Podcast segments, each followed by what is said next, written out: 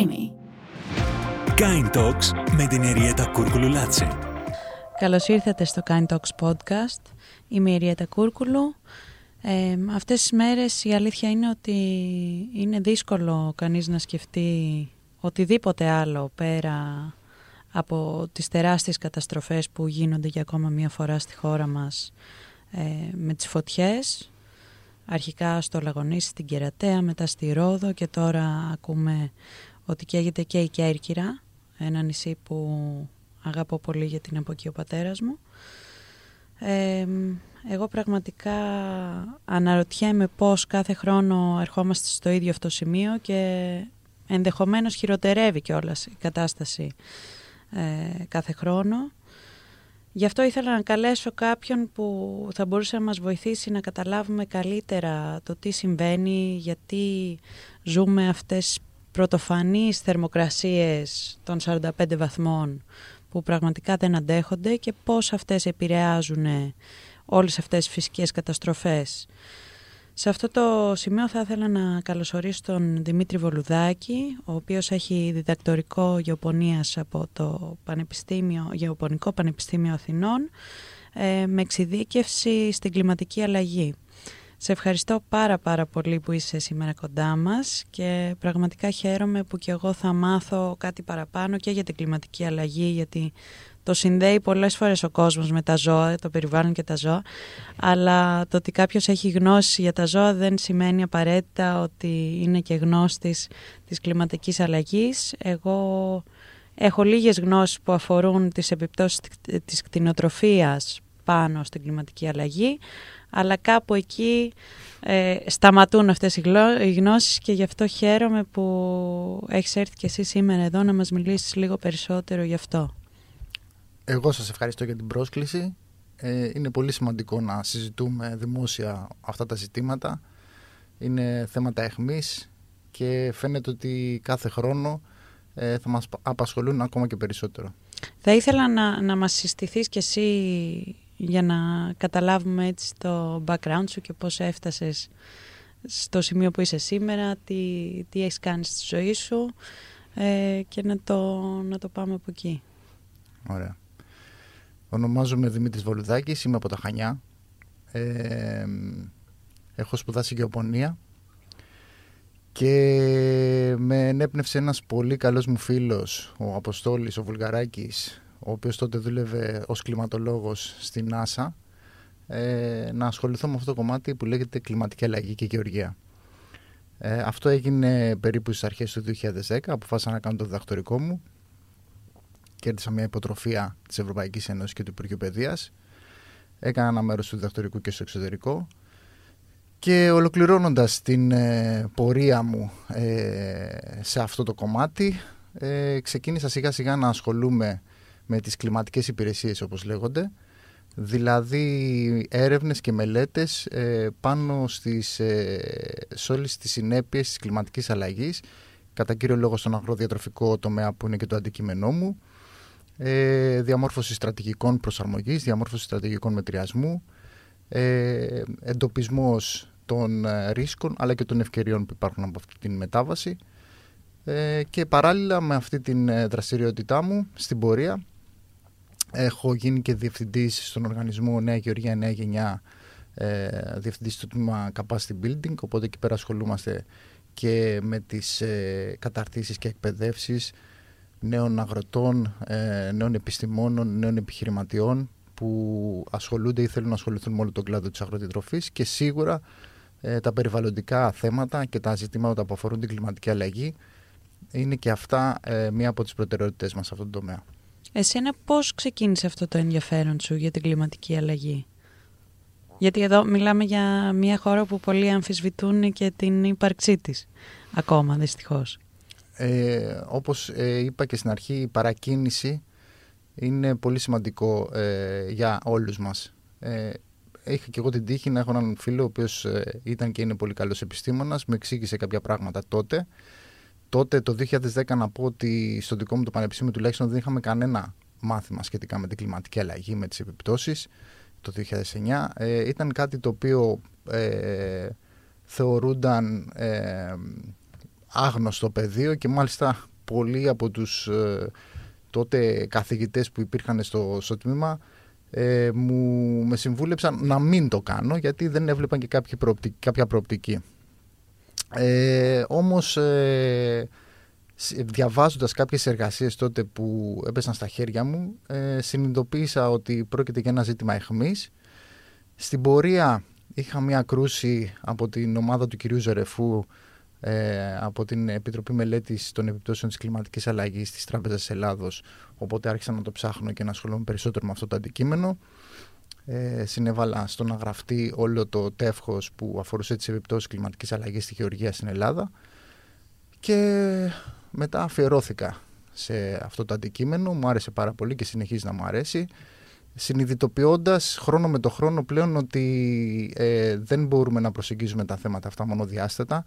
Όλα, ε, όλα τα ζητήματα, ε, όλοι οι τομείς ή σχεδόν όλοι οι τομείς της οικονομίας και της ε, ε, κοινωνικής μας ζωής επηρεάζονται και αλληλοσυνδέονται σε σχέση με την κλιματική αλλαγή. Άρα πλέον περνάμε σε μια καινούργια τάση ε, στην μελέτη των επιπτώσεων και της ε, προσαρμογής όπου ε, αντιλαμβάνεται ε, την, ε, την ζωή μας και τις δραστηριότητές μας ως μια σφαίρα η οποία ε, συνδέει, στη σφαίρα αυτή, μέσα στη σφαίρα αυτή όλα συνδέονται μεταξύ τους. Πόσο, πόσο άμεση είναι αυτή η απειλή και πόσο σοβαρή για εμάς και τι πιθανότητες έχουμε πραγματικά παίρνοντας σοβαρές αποφάσεις και κάνοντας σοβαρά βήματα και άμεσα να, να προλάβουμε το κακό; Ε, πολύ ωραία ερώτηση. Πολλές φορές λέμε ότι ε, λόγω της κλιματικής αλλαγής κινδυνεύει ο πλανήτης, θα καταστραφεί η γη κλπ. κλπ. Να βάλουμε αρχικά τα πράγματα όσον αφορά τα θέματα των ορολογιών στη θέση τους. Κλιματική αλλαγή στον πλανήτη Γη είχαμε και θα έχουμε για πάντα όσο υπάρχει αυτός ο πλανήτης και κλίμα. Ε, το μαθαίναμε από το σχολείο ότι έχουμε τις ε, εποχές των ε, παγετώνων και μετά φεύγουν οι παγετώνες και έχουμε τις ερμές εποχές και μετά ξανά παγετώνες και πάει λέγοντας. Αν κάποιος ταξιδέψει παραδείγματος χάρη μέχρι τα Γρεβενά θα δει ε, απολυθώματα στα τοπικά εκεί σε ένα ε, πολύ ωραίο μουσείο ε, από ελέφαντες και μαμούθ που ζούσαν σε, μια τροπική, ε, σε ένα τροπικό περιβάλλον. Ε, άρα η κλιματική αλλαγή συνέβαινε και θα συμβαίνει, δεν είναι κάτι καινούριο. Ε, δεν απειλείται ο πλανήτης από την κλιματική αλλαγή, απειλείται κατά κύριο λόγο ο άνθρωπος, ο ανθρώπινος πολιτισμός. Έχουμε, ξέρουμε ότι ε, κατά τη διάρκεια των αιώνων ε, ανθρώπινοι πολιτισμοί ε, επηρεάστηκαν πάρα πολύ από την κλιματική αλλαγή. Στην ε, κεντρική και στην νότια Αμερική, παραδείγματος χάρη, οι Μάγιας. Ε, λόγω της κλιματικής αλλαγής και των παγετώνων ε, πληθυσμοί από τη Βόρεια Ευρώπη αναγκάστηκαν να ε, μεταναστεύσουν προς την Νότια. Και ξέρουμε επίσης ότι είχαμε και πολλές επιδημίες οι οποίες επηρέασαν ε, την ε, ροή της ιστορίας όπως η Πανούκλα όπου κάποιοι επιστήμονες ισχυρίζονται ότι εν μέρη φταίει και η κλιματική αλλαγή για την ε, διάδοση αυτών των επιδημιών. Άρα ε, συμβιώνουμε με την αλλαγή του κλίματος. Έχουμε μια υποχρέωση όμως, όσο αναπτύσσεται το ανθρώπινο είδος και όσο εξελίσσεται ο πολιτισμός μας, να, να δίνουμε τη δυνατότητα σε, στον ανθρώπινο πολιτισμό να προσαρμόζεται και να έχουμε τις λιγότερες δυνατές απώλειες ε, από αυτή την ε, αλλαγή.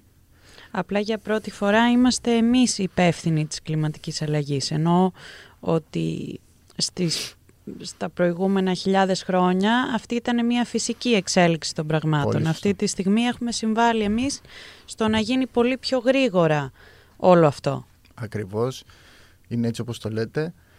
Ε, έτσι κι αλλιώς οι επιστήμονες στην ε, σημερινή εποχή, οι κλιματολόγοι τη σημερινή εποχή ε, την ονομάζουν ανθρωπόκαινο. Ακριβώς επειδή ε, ο άνθρωπος είναι αυτός που παίζει πολύ μεγάλο ρόλο στην εξέλιξη του, του κλίματος. στατιστικά έχει αποδειχθεί με βεβαιότητα περίπου 95% ότι για την κλιματική αλλαγή πάνω από το όριο της αναμενόμενης αλλαγής του κλίματος ε, ευθύνεται, ευθύνονται οι ανθρώπινες δραστηριότητες. Πλέον έχουμε ε, μοντέλα εξέλιξης του κλίματος και των μεταβολών και των διάφορων παραμέτρων τα οποία μπορούν να προβλέψουν με πολύ μεγάλη ακρίβεια την ε, αλλαγή ε, αυτών των παραμέτρων που αφορούν στο κλίμα ε, και σε πολύ μεγάλες περιοχές, περιφέρειες αλλά και σε πολύ χωρικά προσδιορισμένες περιοχές. έτσι πλέον γνωρίζουμε ότι στην Ελλάδα, για παράδειγμα, όσον αφορά το κλίμα, έως το 2050, ανάλογα με το ποιο από τα δύο-τρία βασικά μονοπάτια ε, θα ακολουθήσουμε ως ανθρώπινος πολιτισμός και ως χώρα ε, θα, θα έχουμε κάποιες ε, αναμενόμενες αλλαγές οι οποίες μπορούν να χαρακτηριστούν ως ήπιες, μέτριες ή ακραίες. Τι πάει να, πω, τι πάει να πει αυτό.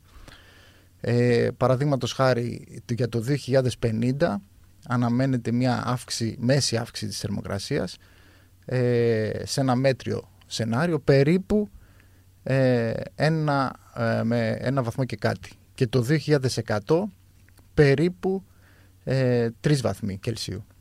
Το οποίο μπορεί, μπορεί να ακούγεται μικρό, αλλά είναι τεράστιο ένα, στην πραγματικότητα. Μια, μια, αυτό βεβαίως είναι στο μεσαίο σενάριο, γιατί στο πιο ακραίο αναμένουμε 1,5, 1,5 βαθμό Κελσίου αύξηση το 2050 και πάνω από 4 βαθμούς Κελσίου αύξηση το 2100 και ταυτόχρονα στο πιο ακραίο σενάριο μία μείωση των βροχοπτώσεων μεσοσταθμική περίπου 8% για το 2050 και περίπου 20% για το 2100.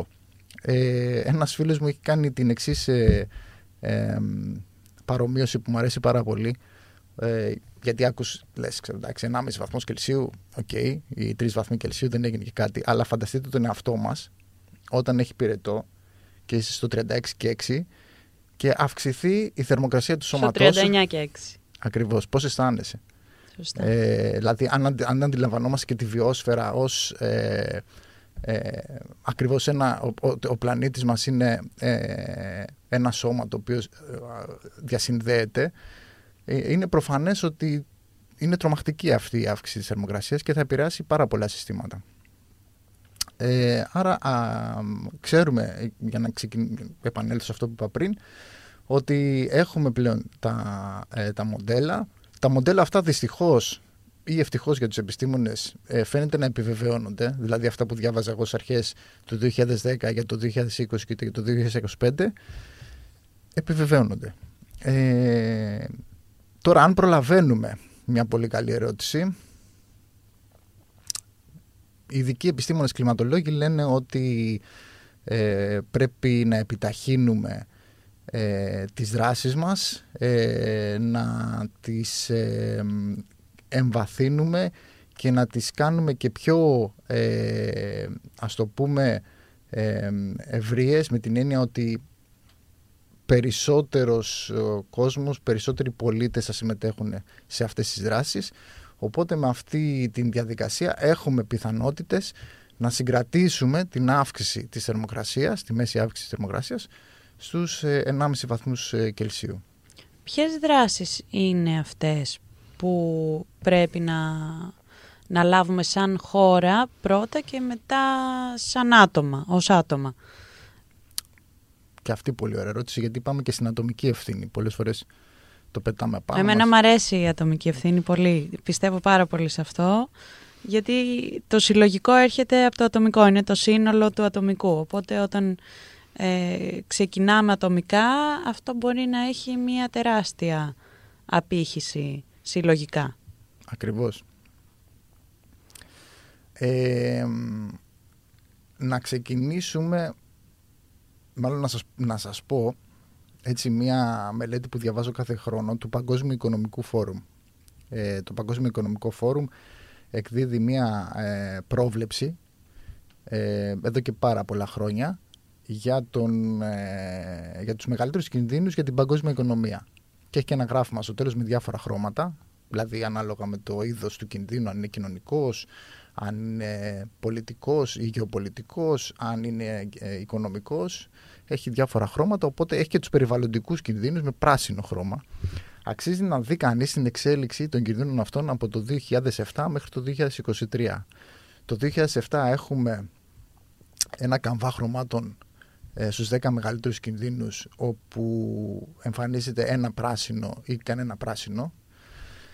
Και... Νομίζω αργήσαν πολύ και να το παραδεχτούν και να το αποδεχτούν βέβαια, ενώ ε, τα στατιστικά και η γνώση υπήρχε, απλά το αγνοούσαν όσο μπορούσαν. Ε, σίγουρα είναι και αυτό οι προτεραιότητες δηλαδή που θέτει ε, κάθε φορά και το πολιτικό σύστημα και οι ίδιοι πολίτες. Αλλά βεβαίως είναι και η επιστήμη που εξελίσσεται και δίνει συνέχεια καινούρια δεδομένα.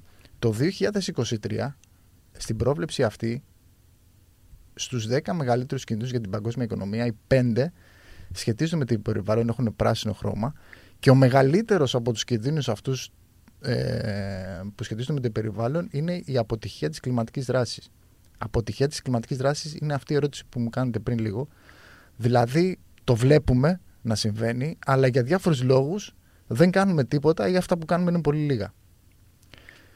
Ε, δεν κάνουμε τίποτα ή αυτά που κάνουμε είναι πολύ λίγα. Τι σημαίνει; Σημαίνει ότι σχεδιάζουμε να γίνουν πράγματα τα οποία όμως ουσιαστικά δεν πείθουμε τους πολίτες, τους πολιτικούς, επιχειρήσεις, τον δημόσιο και ιδιωτικό τομέα να συμμετέχουν, τους φαίνεται κάτι ξένο, ε, οπότε είμαστε αδρανείς.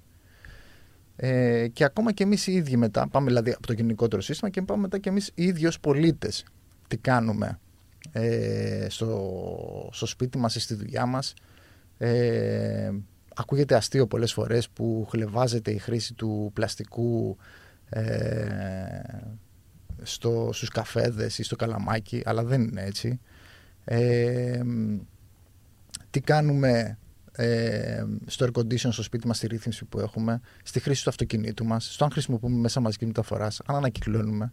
Απλά πράγματα που αν 7 δισεκατομμύρια άνθρωποι ή εν πάση περιπτώσει όσοι περισσότερα από αυτά τα 7 δισεκατομμύρια έχουν αυτή τη δυνατότητα κάθε μέρα να κάνουν μια μικρή αλλαγή, τότε σίγουρα ε, ανοίγουμε κάποιες, κάποια παράθυρα αισιοδοξίας για το μέλλον. Ε, ειδικότερα όμως για ό,τι έχει να κάνει σχέση με ε, κάποιες δραστηριότητες πολύ σημαντικές εκεί πρέπει άμεσα να ληφθούν κάποιες πρωτοβουλίες. Μία από αυτές τις σημαντικές δραστηριότητες που είναι και το μέσο ευθύνης μου είναι η γεωργία και η παραγωγή τροφίμων είναι η επισητιστική ασφάλεια δηλαδή να πούμε ότι από την κλιματική αλλαγή επηρεάζονται περισσότερο οι ευάλωτοι και οι φτωχοί. Όπως στα περισσότερα. Όπως στα περισσότερα. Εννοείται. Έχουμε εκατομμύρια ανθρώπους που κάθε χρόνο, ιδίως σε χώρες ε, αναπτυσσόμενες, αναγκάζονται να μεταναστεύσουν ε, λόγω ε, προβλημάτων ή καταστροφών που αντιμετωπίζουν και εκεί οι μηχανισμοί κρατικοί είναι πάρα πολύ αργοί, δεν μπορούν εύκολα να ξαναχτίσουν υποδομές, να ξαναχτίσουν σπίτια, για αυτούς καταστρέφεται το μέλλον τους, οπότε πρέπει να μεταναστεύσουν εντελώς από μια περιοχή. Άρα βλέπουμε εκατομμύρια ανθρώπους σιγά σιγά να μετακινούνται και αυτά, ε, αυτοί οι πληθυσμοί... Environmental refugees. Ακριβώς. Αυτοί, αυτοί οι πληθυσμοί θα ε, γίνονται όλο και περισσότεροι που θα αναγκάζονται να μετακινούνται. Και πολύ σημαντικό είναι όπως είπαμε τη διαδικασία της παραγωγής της τροφής μας για τους ανθρώπους, για τα ζώα. Ε, εκεί θα πρέπει να γίνουν πολύ μεγάλες αλλαγές. Εκεί θα πρέπει να γίνουν και μεγάλες ε, επενδύσεις. Ε, και ε, πρέπει να εκπαιδευτεί ο κόσμος στην αλλαγή νοοτροπιών. Πολύ απλό παράδειγμα. Ταξιδεύει κάποιος από την Αθήνα στη Θεσσαλονίκη και περνάει μέσα από το Θεσσαλικό κάμπο και βλέπει στις 12 το μεσημέρι, κατά καλό καιρό, ε, τα κανονάκια να ποτίζουν τις καλλιέργειες 12 ώρα το μεσημέρι. Μια πολύ απλή αλλαγή ε, προσαρμογής στην κλιματική αλλαγή. Ποια θα μπορούσε να είναι σε αυτήν την περίπτωση; Να πιστεί ο αγρότης ότι οι πόροι που χρησιμοποιεί για να ποτίσει την καλλιέργεια του, το νερό δηλαδή, είναι πιο χρήσιμο να το κάνει το πρωί ή αργά το απόγευμα παρά το μεσημέρι. Γιατί; Γιατί λόγω της εξάτμισης ο διαπνοής, δηλαδή της ε, έντασης συλλαγής ακτινοβολίας και της ε, αυξημένης θερμοκρασίας, περίπου η μισή ποσότητα από το νερό που ε, χρησιμοποιείται για πότισμα εξατμίζεται. Δεν φτάνει ποτέ στο φυτό. Άρα έχουμε μια πολύ μεγάλη απώλεια νερού σε αυτή την περίπτωση. Εκπαίδευση επομένως, ο αγρότης, ε, με σε συνδυασμό βεβαίως με πολιτικές χρέωσης κόστους του νερού άρθευση για το πότε πρέπει να γίνει τη σωστή άρθευση. Ένα άλλο. Σας λέω τώρα πράγματα που έχουν να κάνουν σχέση με το νερό. Ε, επειδή είμαστε μεσογειακή χώρα, ε, είναι μία από τις πιο κρίσιμες παραμέτρους αυτή. Μία άλλη επίσης ε, ε, κίνηση που μπορεί να γίνει. Περίπου, ε, εκτιμάται ότι περίπου το 30 έως 40% του νερού άρδευσης και ίδρυυσης σε, σε πολλές περιπτώσεις χάνεται κάπου στα δίκτυα λόγω βλαβών, λόγω κακής χρήσης. Άρα και αυτό είναι κάτι το οποίο θα πρέπει να το αντιμετωπίσουμε. Καινούρια αρδευτικά δίκτυα όπου θα εξασφαλίσουν καλύτερη διαχείριση του ε, νερού. Αυτό θα έχει φαντάζομαι ένα τεράστιο κόστος. Ε, το κόστος αυτή τη στιγμή όμως της ε, ε ανορθολογικής χρήσης του νερού είναι πολύ, πολύ μεγαλύτερο. Πολύ μεγαλύτερο. Άρα όταν τα βάλεις αυτά σε, σε μια ζυγαριά ε, θα δεις ότι τελικά ε, τα ωφέλη είναι πολύ πιο σημαντικά στο να επενδύσεις σε ένα σύγχρονο αρδευτικό δίκτυο. Εμείς εκμεταλλευόμαστε σαν χώρα ε, τα ευρωπαϊκά κονδύλια που ενδεχομένως δίνονται για τέτοιο είδους ενέργειες ή όχι όσο θα μπορούσαμε; Αυτή είναι μια πραγματικά πολύ χρήσιμη ερώτηση που ε, θα πρέπει ίσως να συζητηθεί και σε επίπεδο ε, κοινοβουλίου. Ε, υπάρχουν κάποιοι δείκτες οι οποίοι παρακολουθούν την, ε, και την, την αξιοποίηση των εθνικών και των ε, ευρωπαϊκών ε, χρηματοδοτήσεων. Το μεγαλύτερο άγχος που έχουμε ως χώρα, ιδίως όσον αφορά τον αγροτικό τομέα, είναι ο δείκτης απορρόφηση. Δηλαδή κάθε φορά συζητάμε πόσο απορροφήσαμε, τι ποσοστό απορροφήσαμε από αυτά που μας δίνουν και αυτό είναι ο βασικός δείκτης επιτυχίας μιας πολιτικής. Δύσκολα και σχεδόν ποτέ δεν παρακολουθούμε την αξιοποίηση αυτών των χρημάτων. Δηλαδή το ένα ευρώ που φέραμε και το βάλαμε μέσα στην οικονομία για τον ΑΒ λόγο τελικά ε, ποια ήταν η απόδοση του, ποιο ήταν το τελικό όφελος, πώς παρακολουθούμε αυτή την ε, ροή ε, της επένδυσης, ιδίως όσον αφορά σε έναν πολύ δύσκολο κλάδο όπως είναι το περιβάλλον και η κλιματική αλλαγή. Γίνονται όμως κάποιες κινήσεις, ε, οπωσδήποτε βελτιώνονται ε, και εγκαταστάσεις και υποδομές, πρέπει να γίνουν ακόμα πολλά περισσότερα. Για παράδειγμα, ένα πάρα πολύ σημαντικό θεωρώ είναι και η επένδυση στους φυτογενετικούς πόρους που έχουμε ως χώρα. Δηλαδή εδώ για χιλιάδες και για εκατοντάδες χρόνια ε, κάποιες ποικιλίες αναπτύχθηκαν ε, ανταποκρινόμενες στις τοπικές ε, ε, συνθήκες, εδαφοκλιματικές συνθήκες. Για τον ΑΒ λόγο ε, αυτές οι ποικιλίες ή αυτοί οι πληθυσμοί, δηλαδή μικρότερες υπομάδες μέσα στις ποικιλίες, ε, κινδυνεύουν να εξαφανιστούν. Είναι αυτό που λέμε η αγροτική μας κληρονομιά. Θα πρέπει να βρούμε έναν τρόπο να επενδύσουμε σε αυτό, να προστατεύσουμε αυτό το γενετικό υλικό, γιατί ίσως μέσα από αυτό το γενετικό υλικό να βρεθούν και λύσεις για το μέλλον. Δηλαδή, μπορεί ε, συνδυάζοντας κάποια χαρακτηριστικά που είχε μια παλιά ποικιλία όσον αφορά την ανθεκτικότητά της σε πολύ ψηλές θερμοκρασίες ή σε πολύ χαμηλές βροχοπτώσεις, να συνδυάσουμε μια καινούργια ποικιλία με μια παλιά ποικιλία όσον αφορά αυτές τις ιδιότητες και να προκύψει κάτι το οποίο ε, ένα καινούργιο γενετικό υλικό ας το πούμε, ένα συνδυασμός ο οποίος θα είναι πολύ πιο ανθεκτικός σε αυτό που αναμένεται να έρθει. Εν τω μεταξύ και οι συνδυασμοί παίζουν πολύ μεγάλο ρόλο. Δηλαδή όταν υπάρχει μονοπικιλιακή γεωργία είναι πολύ πιο εύθραυστο ε, παρά το να κάνεις συνδυασμούς που, από τους οποίους επωφελούνται όλες οι ποικιλίες. Πάρα πολύ σωστή παρατήρηση. Μονοπικιλιακές ή μονοκαλλιέργειες όπως λέμε ε, έχουν από τη μια μεριά το όφελος ότι για τον παραγωγό ε, είναι κάτι το οποίο είναι εύκολα διαχειρίσιμο αλλά από την άλλη ε, έχουμε πολύ πιο εύκολη ε, προσβολή από εχθρούς και από ασθένειες Άρα αυτό σημαίνει ότι περισσότερο μεγαλύτερο κόστος στην αντιμετώπιση τους. Ε, και όπως είπαμε πριν, ε, οι μονοκαλλιέργειες εξαντλούν ε, και το γενετικό υλικό και τους φυσικούς πόρους. Ε, άρα είναι κάτι στο οποίο ε, θα πρέπει να το δούμε πολύ προσεκτικά όταν ειδικά αναφερόμαστε σε μια χώρα όπως είναι η Ελλάδα που έχει τόσο, πολύ, τόσο πλούσιο ε, γενετικό υλικό και σε φυτά και σε ζώα. Πάντως όλο αυτό είναι ένα μεγάλο κομμάτι εκπαίδευσης ε, και των ανθρώπων και του απλού κοινού πιστεύω. Δηλαδή ξέρουμε πολύ λίγα πράγματα για τα τοπικά μας ε, προϊόντα, τις ποικιλίες μας. Τα... Εγώ μέχρι πρώτη που κάναμε μία φάρμα πούμε, στο καταφύγιό μας στον Ροπό δεν ήξερα ποια είναι τα εποχιακά φρούτα και λαχανικά.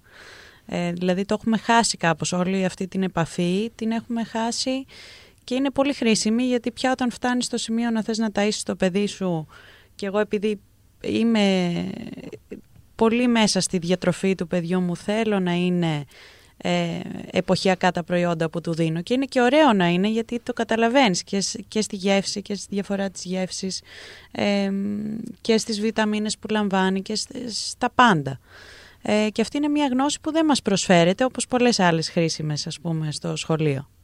Γι' αυτό είναι και πολύ σημαντική αυτή η πρωτοβουλία που έχετε λάβει έτσι ώστε να παρουσιάσετε στο κοινό με εκλαϊκευμένο τρόπο αυτή η γνώση και να γίνεται κατανοητή από όλους μας.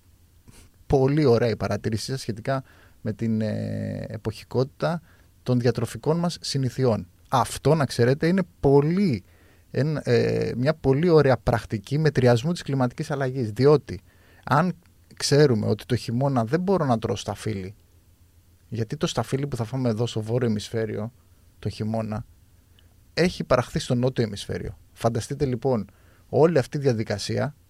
Ε, Μεταφοράς. Ε, ναι. Και πόσοι ρήποι εκπέμπονται ε, για, να έρθει, ε, για να έρθουν αυτά τα προϊόντα από το νότιο ημισφαίριο στο βόρειο και το ανάποδο.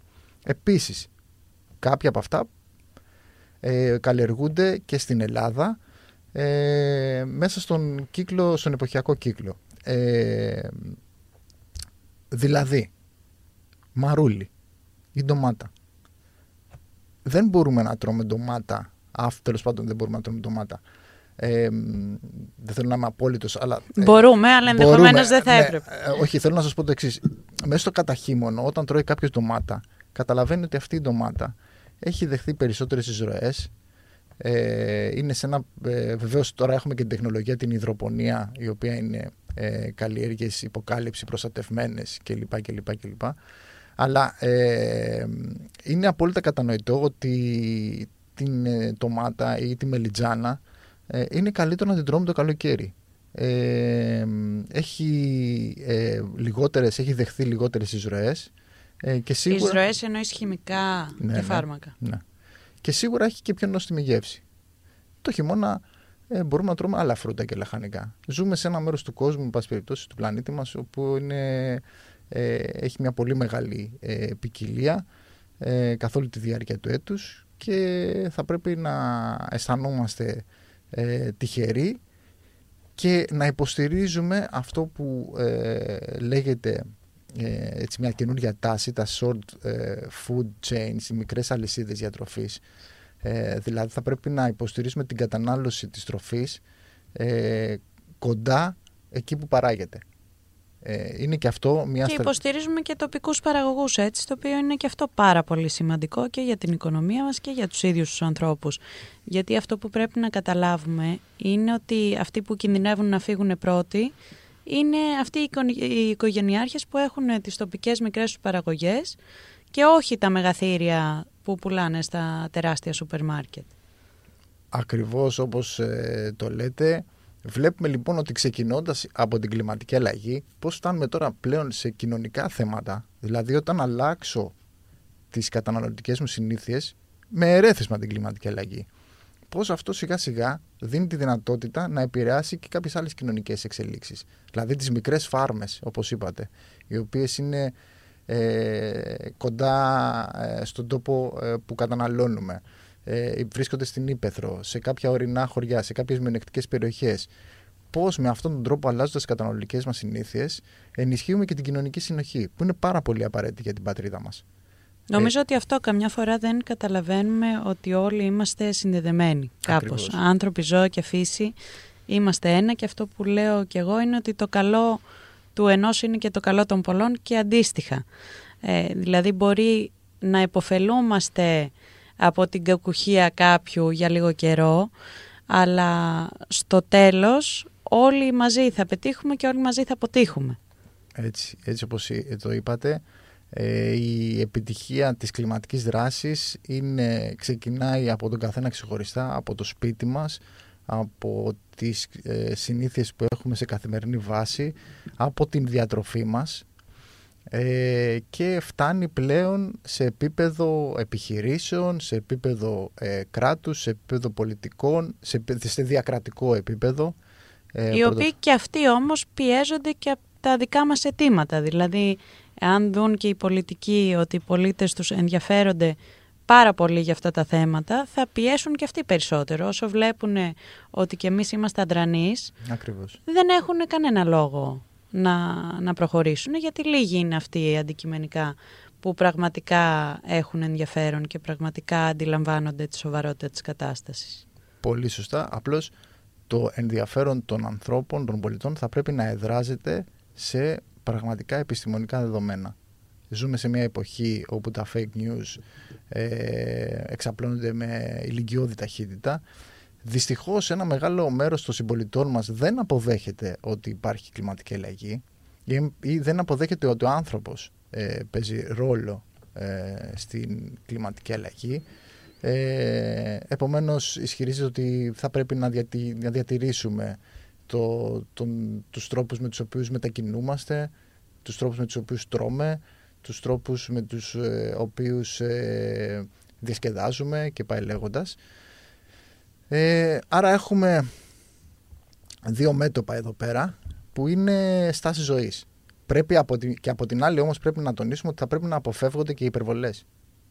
Δηλαδή τώρα ε, με αφορμή τις καταστροφές στα δάση της ε, Ρόδου. Είναι βέβαιο, όποια μελέτη και να πάρεις, ότι τα δασικά οικοσυστήματα ε, θα πιεστούν πάρα πολύ τα επόμενα χρόνια. Ιδιαίτερα τα μεσογειακά δασικά οικοσυστήματα θα πιεστούν πάρα πολύ από τις πυρκαγιές.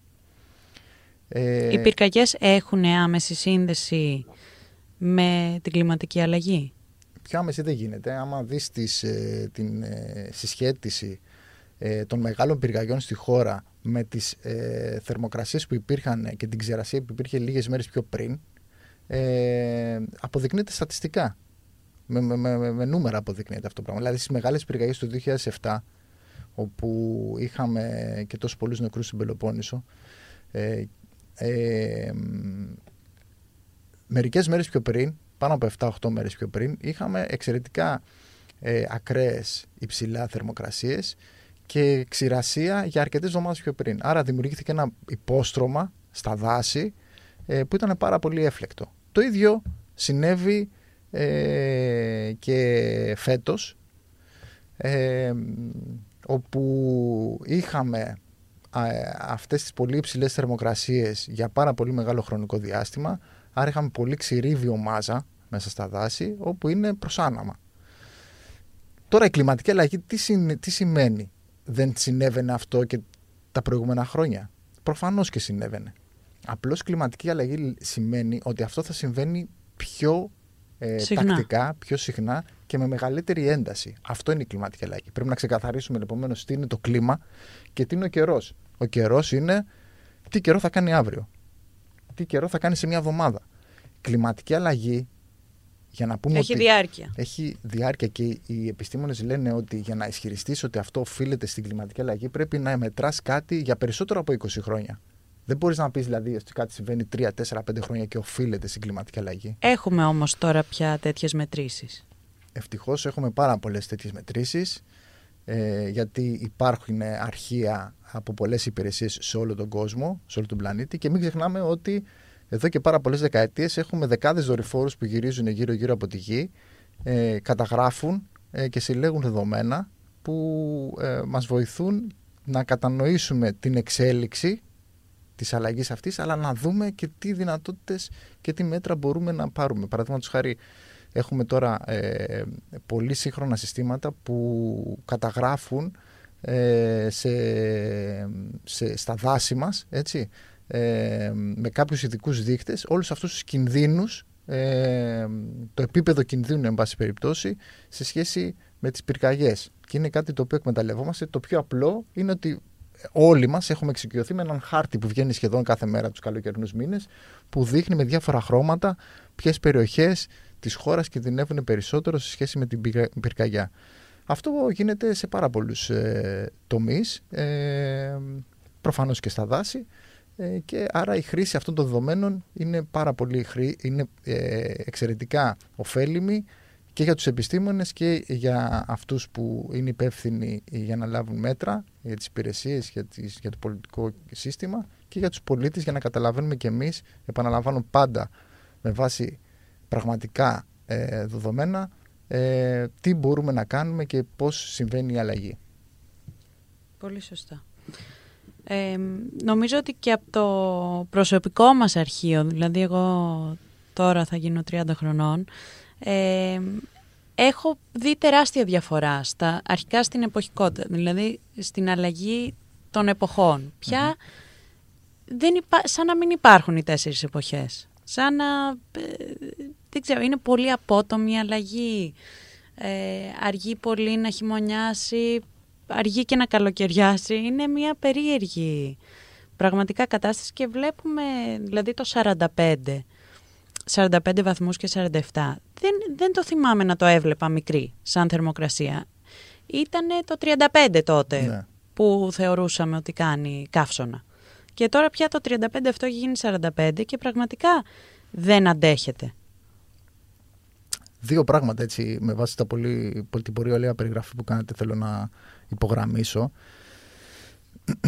να δούμε πώς επηρεάζεται η γεωργία και να δούμε πώς επηρεάζεται και ο τουρισμός. Η γεωργία ε, αν πάτε στο Θεσσαλικό κάμπο, παραδείγματος χάρη, θα σας πούνε ότι χρόνο με το χρόνο οι σπορές, ενώ έτσι συνήθως γινόντουσαν για τα σιτηρά, ξέρω εγώ, Οκτώβριο, πριν 5-10 ε, χρόνια, ε, τώρα χρόνο με το χρόνο, επειδή έχει πολύ ακόμα ζέστη, τον Οκτώβριο και τον Νοέμβρη, τις πάνε πιο αργά. Ε, κοντά στα Χριστούγεννα.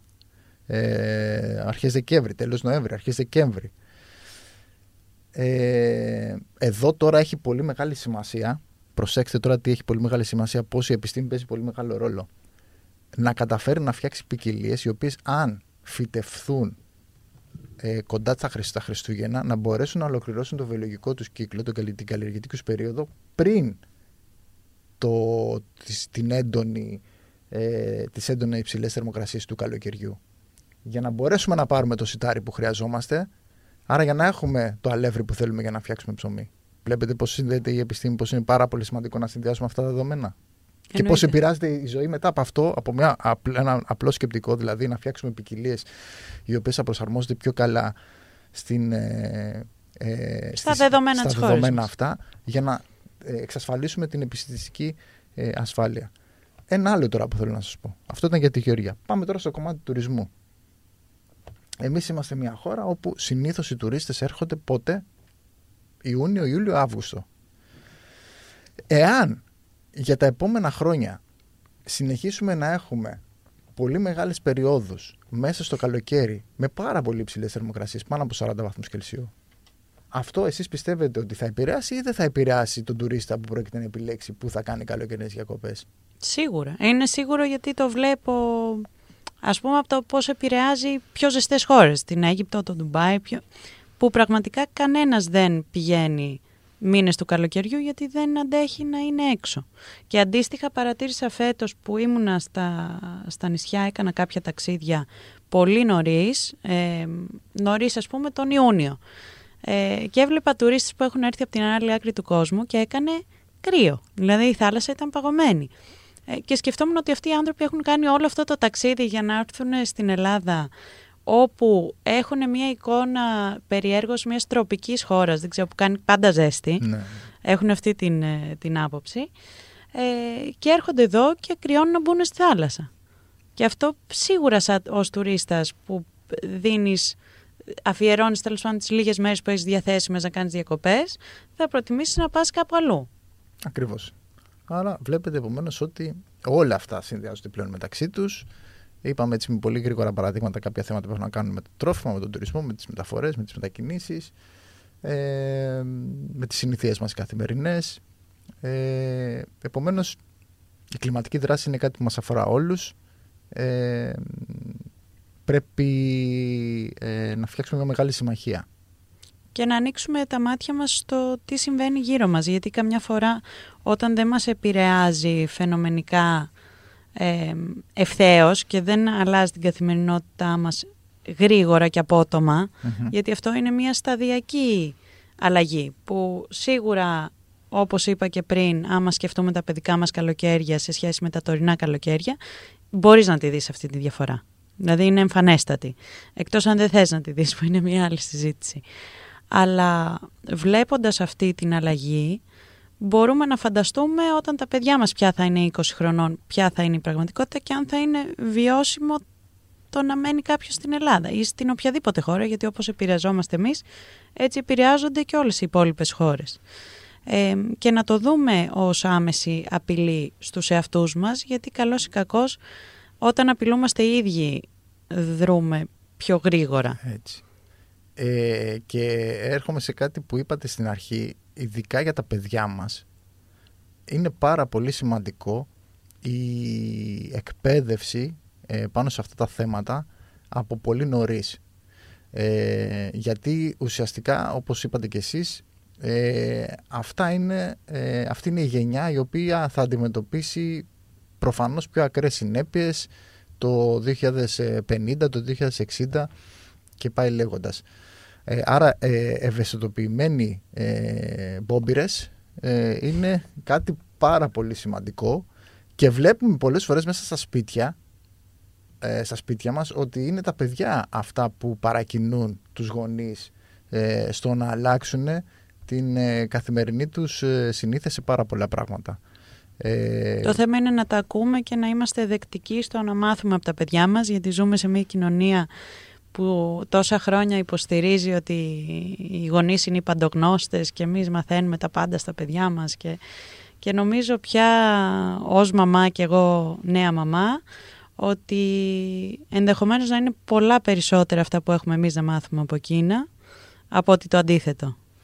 Ε, σίγουρα πρέπει να θεωρούμε τα παιδιά ως συμμέτοχους και συμπέκτες ε, σε αυτό το παιχνίδι και σε αυτή την προσπάθεια που ε, κάνουμε ε, σε σχέση με την κλιματική δράση. Πρέπει να είναι και αυτά εκεί. Όσο πιο εκπαιδευμένους πολίτες έχουμε από μικρή ηλικία, τόσες περισσότερες ε, πιθανότητες επιτυχίας έχουμε αναφορικά με τις ε, δράσεις που πρόκειται να λάβουμε ή λαμβάνουμε σε σχέση με την προσαρμογή στην κλιματική αλλαγή. Νομίζω ότι με αυτό το μήνυμα μπορούμε να κλείσουμε και την κουβέντα μας και να σε ευχαριστήσω πάρα πολύ που είσαι εδώ σήμερα και που έμαθα και εγώ πολύ σημαντικά πράγματα για την κλιματική αλλαγή και όχι μόνο. Ε, και καλή συνέχεια στο σπουδαίο έργο που κάνεις. Ελπίζω κάπως να καταφέρουμε κι εμείς να συμμετέχουμε σε αυτό. Ευχαριστώ πολύ για την πρόσκληση ε, και ελπίζω να σύντομα να τα πούμε και στο μέλλον ε, με πιο έτσι, σημαντικές ε, πληροφορίες. Καλό μας καλοκαίρι λοιπόν, ελπίζουμε με, με λιγότερα δυσάρεστα. Και εγώ το ελπίζω. Καλό καλοκαίρι. Ευχαριστώ πολύ. Εγώ.